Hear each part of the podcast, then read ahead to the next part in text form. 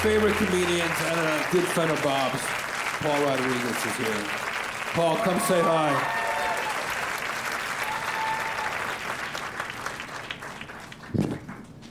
Welcome, buddy.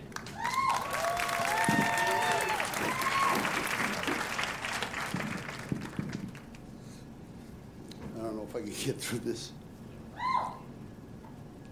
I, I met Bob ma- many years ago at a gangbang.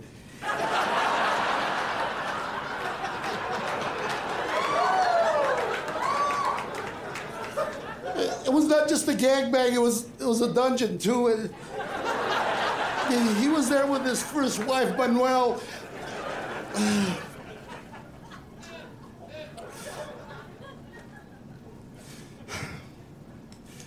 Later, we were both fucking the same waitress here.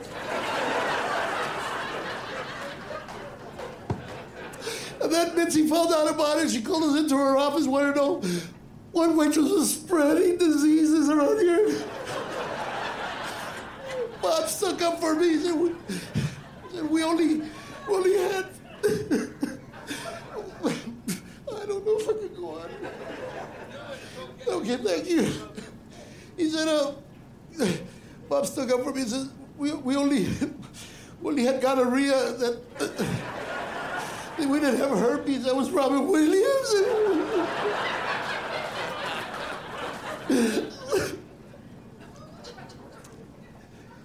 you know, he would have wanted disrespect like that. Uh,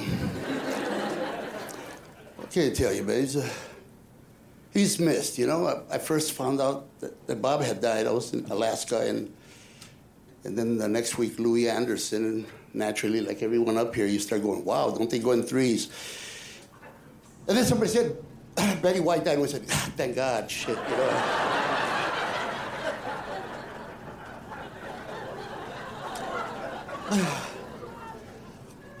you know,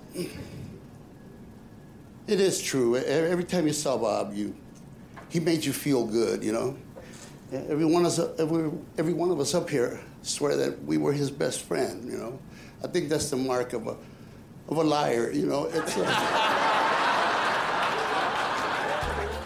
Watch Dirty Daddy, the Bob Saget tribute, now on Netflix.